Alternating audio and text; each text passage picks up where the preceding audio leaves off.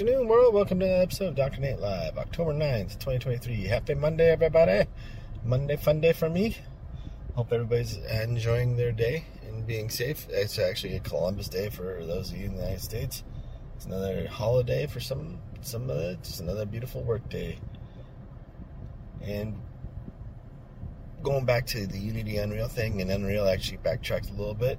Now they're going to start charging people that do these lovely short films, commercials, CAD CAM projects, and Unreal.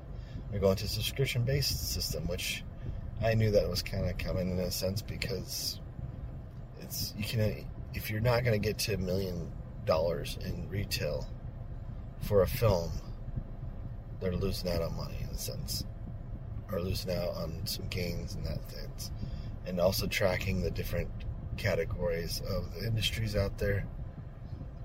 Also, they laid off a good portion of their workforce because they are not making enough money on the back end.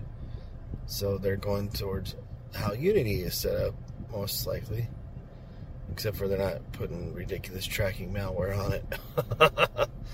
I kind of saw that coming. I was like, ah, it's only a matter of time for Epic decides to follow suit in Unity's platform because they have a great tool. It's a great system. I've been using Unreal since literally the very first Unreal tournament. Then went to UT2, then UT3, then UE4. Now they're on, on UT5. I think they're actually a little bit further than that now that I'm sitting here thinking about it.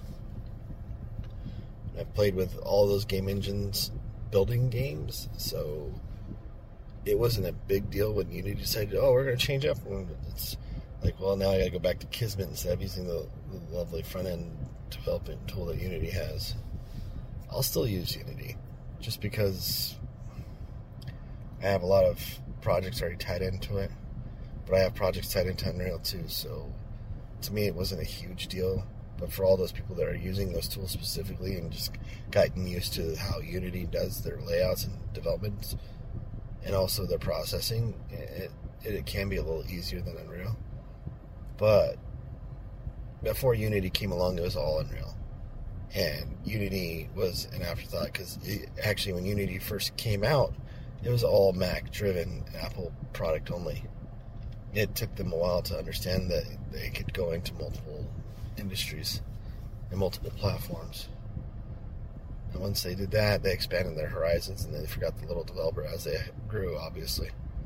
And now they're realizing, oh, they shouldn't have done that because, uh, yeah oopsie, right? We're all human, we all make mistakes, so they backtracked now we're going back into how Unreal is following uh, Unity's format a little bit. Let me know what your thoughts are. DrNateLive at gmail.com. I'll gladly throw it in there. Other than that, we'll see you tomorrow for another great episode of Dr. Nate Live. Have a good day, everybody. Be safe out there.